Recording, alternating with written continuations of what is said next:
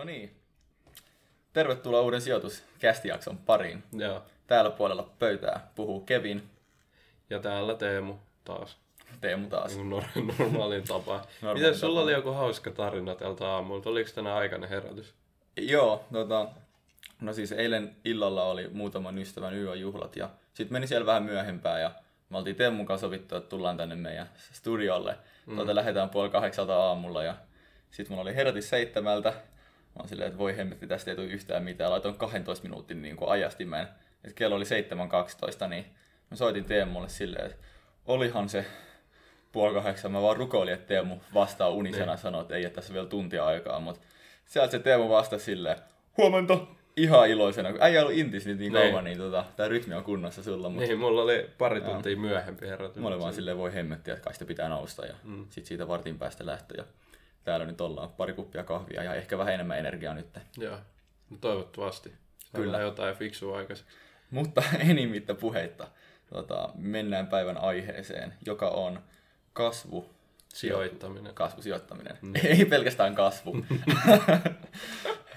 Joo. Niin. No ei henkinen kasvu meillä. Niin, totta. Ei enää pituuskasvu, mutta eli kasvusijoittamisstrategia. Teemu, jos voit kertoa mulle ja kuuntelijoille, että mitä se oikein on.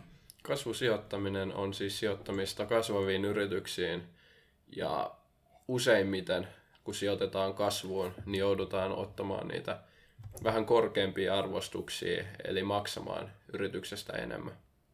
Okei, se tuli siinä mukavan ytimekkäästi. Ja tämä kasvusijoittaminen nyt, sitä vähän pelataan aina arvosijoittamiseen ja asetaan ne ehkä vähän vastakkain. Mä en tiedä, onko se sitä mieltä, että ne on vastakohdat keskenään vai...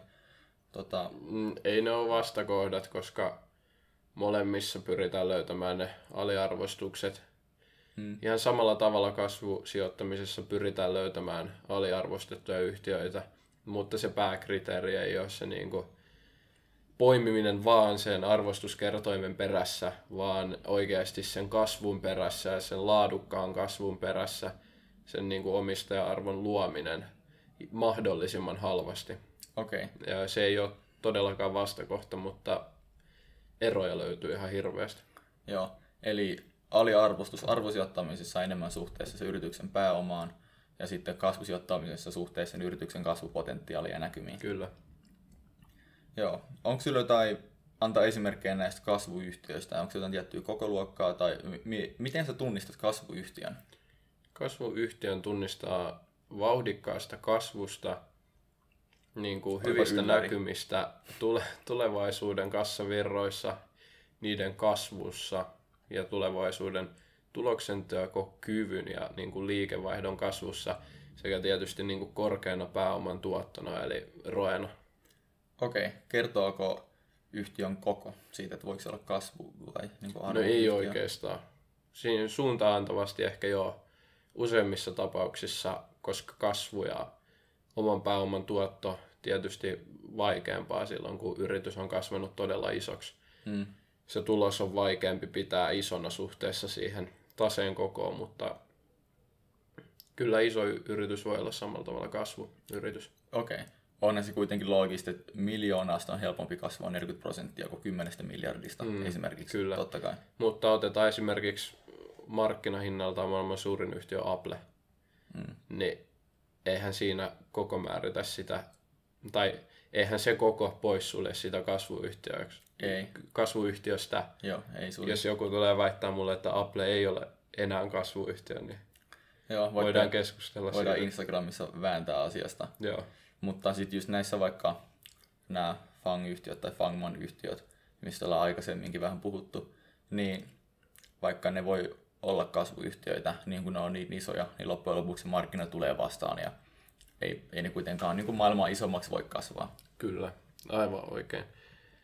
Ja jos nimenomaan, jos joku yhtiö pystyy pitämään sen kasvun tarpeeksi isona jatkuvasti, niin siitä tulee maailman suurin yritys jossain vaiheessa. En tarkkaan lukua muista, miten näitäkin on yleistetty, jotain tilastoja, mutta tosissaan yritys ei kyllä millään pysty jatkuvasti kasvamaan samaa vauhtia, mutta kyllä niitä poikkeuksia on, kun kasvetaan oikeasti pitkään. Mitä sä lähdet skriinaamaan Screenaaminen tarkoittaa sitä, että joidenkin tiettyjen tunnuslukujen avulla niin yritetään etsiä yhtiöitä. Näitä, vaikka nyt Googlella on oma tämmöinen screeneri. Mikä on ihan... Ei ole itse asiassa enää. Eikö oikeasti? Ei ole, joo. Okei, no mutta näitä varmaan löytyy kuitenkin ihan vaan tälleen tämmöinen random vinkki vitonen, jos haluaa etsiä yhtiöitä tunnuslukujen avulla. Niin jos sä lähtisit vaikka screenaamaan nyt kasvuyhtiöitä, niin minkälaisia tunnuslukuja tai erilaisia tämmöisiä statsia sä lähtisit sieltä hakemaan? No itse asiassa kasvuyritystä on ehkä vähän vaikeampi screenata kuin arvoyhtiöitä siinä mielessä, koska se tunnuslukujen asettelu on sinne vähän vaikeata, koska eihän kukaan halua laittaa sinne, että minimissään vaikka 30 PE. Niin, tarkoitus olisi löytää mahdollisimman halvalla kasvavia yrityksiä, mutta mä laittaisin, jos olisi mahdollista jossain tällaisessa screenauspalvelussa, niin mä laittaisin sen niin kuin vuotuisen kasvun esimerkiksi 20%. Okay. Ja lähtisin hakemaan oikeasti vauhdikkaasti kasvavaa yritystä. Jos ruvetaan katsomaan roeta, niin kuin ihan etsitään vaikka Yahoo Finance tai sitten jotain investing.com, mitä näitä nyt onkaan, mistä voitte tonkia, niin mä lähtisin hakemaan yritystä, jonka ROE on niin kuin lähemmäksi ehkä jopa 30%. Okay. Eli haetaan niin kuin sitä tulosta, joka on oikeasti iso verrattuna siihen omaan pääomaan ja pystyy luomaan lisäarvoa jatkuvasti ja se, että se niin kuin oman pääoman tuotto olisi tulevaisuudessakin korkea. Yeah. Ja sitten mä pyrin löytämään just sellaista yritystä, jolla mun mielestä on potentiaalia kasvattaa sitä ja näin ollen myös kasvattaa tulevaisuuden niin kuin mahdollista osinkovirtaa, jonka avulla sitten voi saada niin kuin osinkotuloja kanssa, jotka voi laittaa uudestaan poikimaan. Eli tämä osinko voi niin kuin yhdistää kasvusijoittamiseen. Yleensähän tämä ehkä vähän väärin yhdistetään arvosijoittamiseen, mutta todellisuudessa se osinko on kasvusijoittamisen semmoinen, niin kuin joillekin jopa kasvusijoittamisen suola. Joo, kyllä. Eli kasvusijoittamisessa on laajemmin osinkojaksossa puhuttu, 4. jakso. Kannattaa käydä kuuntelemaan, jos haluaa vielä vähän parempaa infoa osingosta, niin ollaan puhuttu tällaisesta osingonjakosuhteesta. Yeah. Eli prosentuaalinen osuus, kuinka iso osa tuloksesta yritys jakaa osinkoina. Niin mä haluan, että tämä on maltillinen. Yritys pystyy investoimaan, kehittää omaa kasvua.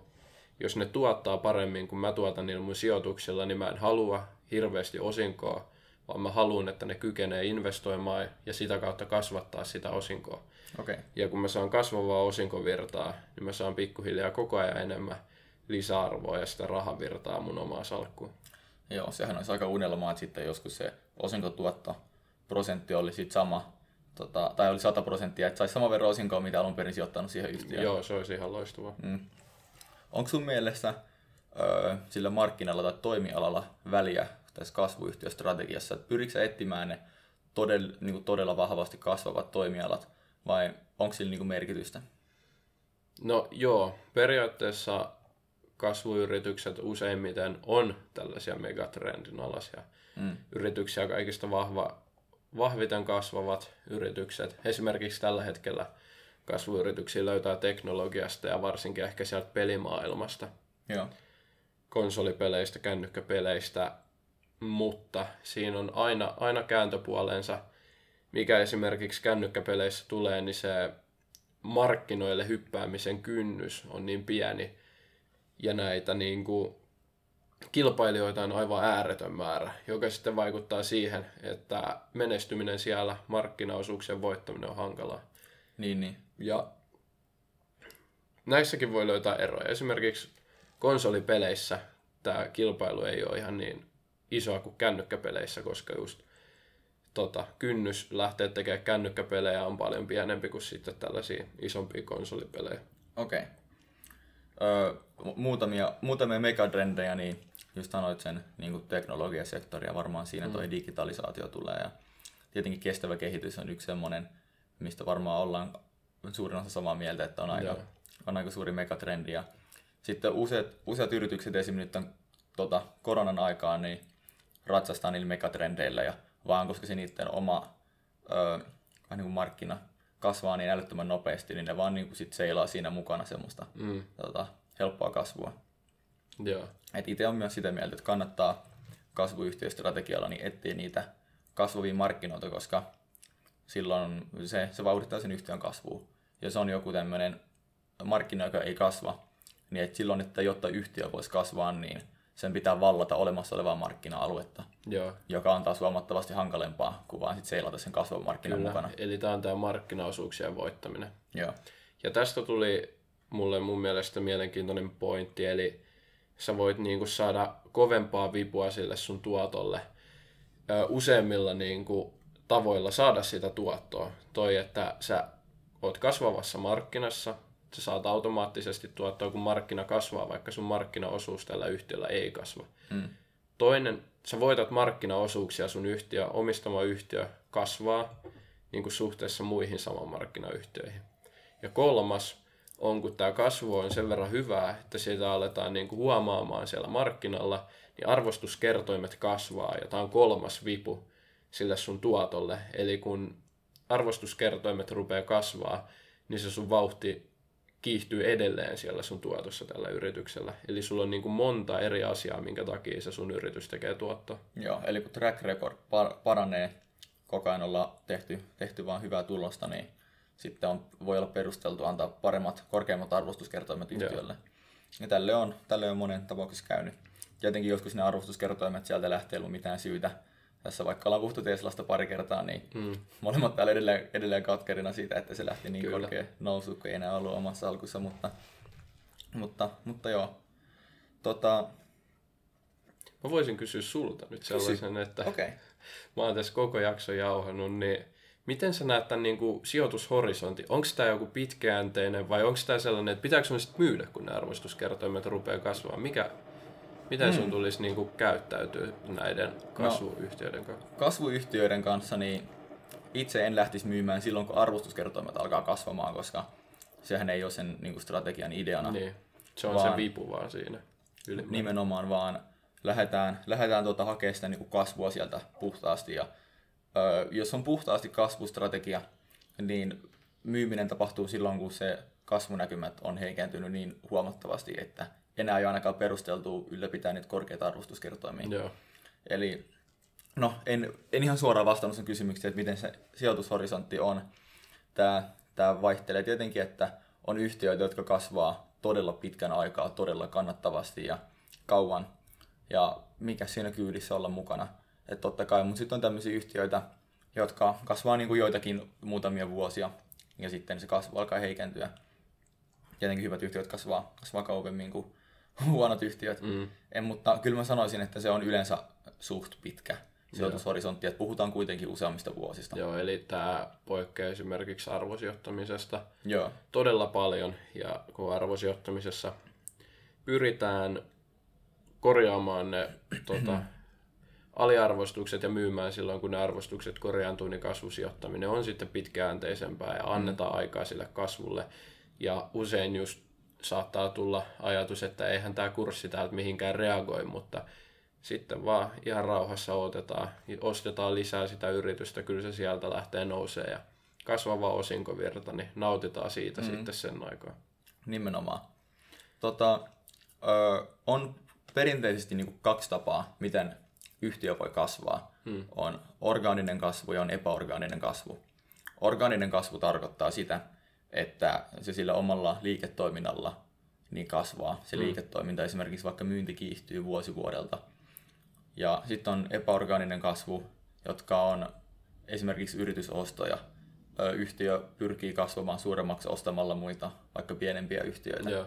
Ja täten kasvamaan, niin onko sulla jotain preferenssiä? Kumpi on sun mielestä parempi? Onko jompikumpi niin kuin esimerkiksi huono, eikö se kerro vähän sun mietteitä tähän. Tämä on tosi hyvä pointti, ja orgaaninen kasvuhan kaiken A ja O, koska halutaan, että se yritys tuottaa lisäarvoa sijoittajalle, tekee hyvää tulosta suhteessa siihen pääomaan, hyvä niin kuin oman pääoman tuotto, jatkuvasti kehittyy myyminen, me halutaan, että se niin kuin oma duuni kehittyy siellä. Mutta tämä epäorgaaninen kasvu, eli nämä yritysostot esimerkiksi, niin tulee ihan loistavasti siinä niin kuin mukana.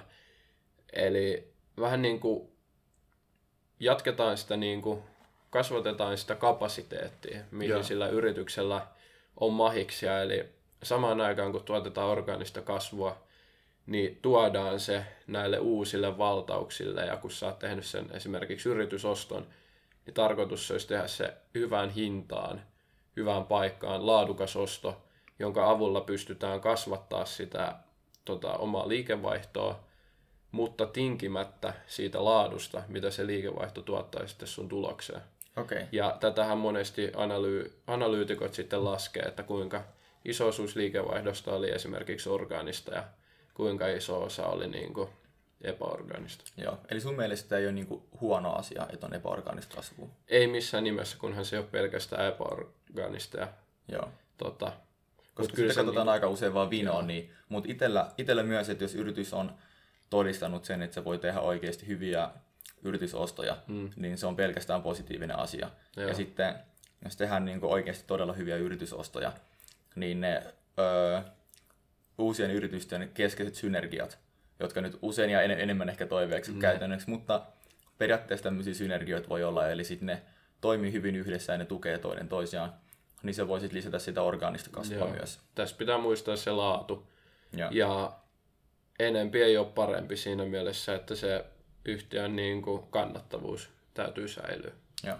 Vaikka onkin kasvava, niin kannattava täytyy olla. Joo. Eli summa sum larum. Onko sun mielestä tämä kasvustrategia niin semmoinen validi homma, mitä kannattaa kokeilla? Todellakin, joo. Mä itse olen kasvustrategian kannalla. Aika lailla käytän hyväksi omissa sijoituksissa. Suosittelen, varsinkin jos on pitkä sijoitushorisontti, totta kai fiksulla hajautuksella, niin kuin aina. Hajauttakaa hyviä kasvuyrityksiä ja nauttikaa kasvavasta osingosta. Ja, se on se pitkä aikavälin, ehkä optimaalisin strategia, mikäli onnistuu löytää niitä voittajia. Laadukkaita kasvavia yhtiöitä. Kyllä. Joo, mä komppaan Teemua tässä ihan täysin. Itsekin kasvavien yhtiöiden suuri fani. Ja muistakaa istua sen yrityksen kanssa siis oikeasti, koska kyllä se tulee sieltä. Se tulee markkinat kyllä huomioi sen ja sillä ei periaatteessa ole mitään väliä. Teillä on hyvä yhtiö. Ottakaa ihan rauhallisin mielin sen kanssa. Nimenomaan. Se on vähän hitaampaa. Se reagointi voi olla hitaampaa kasvuyrityksillä ja sitten saattaa tulla tällainen räjähdysmäinen nousu, mitä nytkin on nähty aika paljon. Eli se yritys huomataan potentiaalia ja sieltä niitä tuotteita sitten rupeaa tulemaan, mutta ostakaa silloin, kun ne on halpoja ja odottakaa rauhassa. Joo, antakaa sen tehdä töitä teidän puolesta. Kyllä. Joo, olisiko näihin sanoihin ja näihin tunnelmiin? Näihin tunnelmiin me päätetään tämä jakso. Kiitos tästä. Viikon päästä taas kuullaan ja ottakaa seurantaa Instagram-sijoituskasti. Joo, ja jakakaa frendeille, jos te oli teidän mielestä hyvä jakso, opitte jotain. Joo, laitetaan korkoa korolle ilmiö toimimaan sielläkin, eli kerro yhdelle tai kahdelle kaverille, niin just näin. Saadaan lisää korvia tänne. Ja silmiinkin YouTuben pariin. Kyllä. Kiitos. Kiitos, morjens. Moro.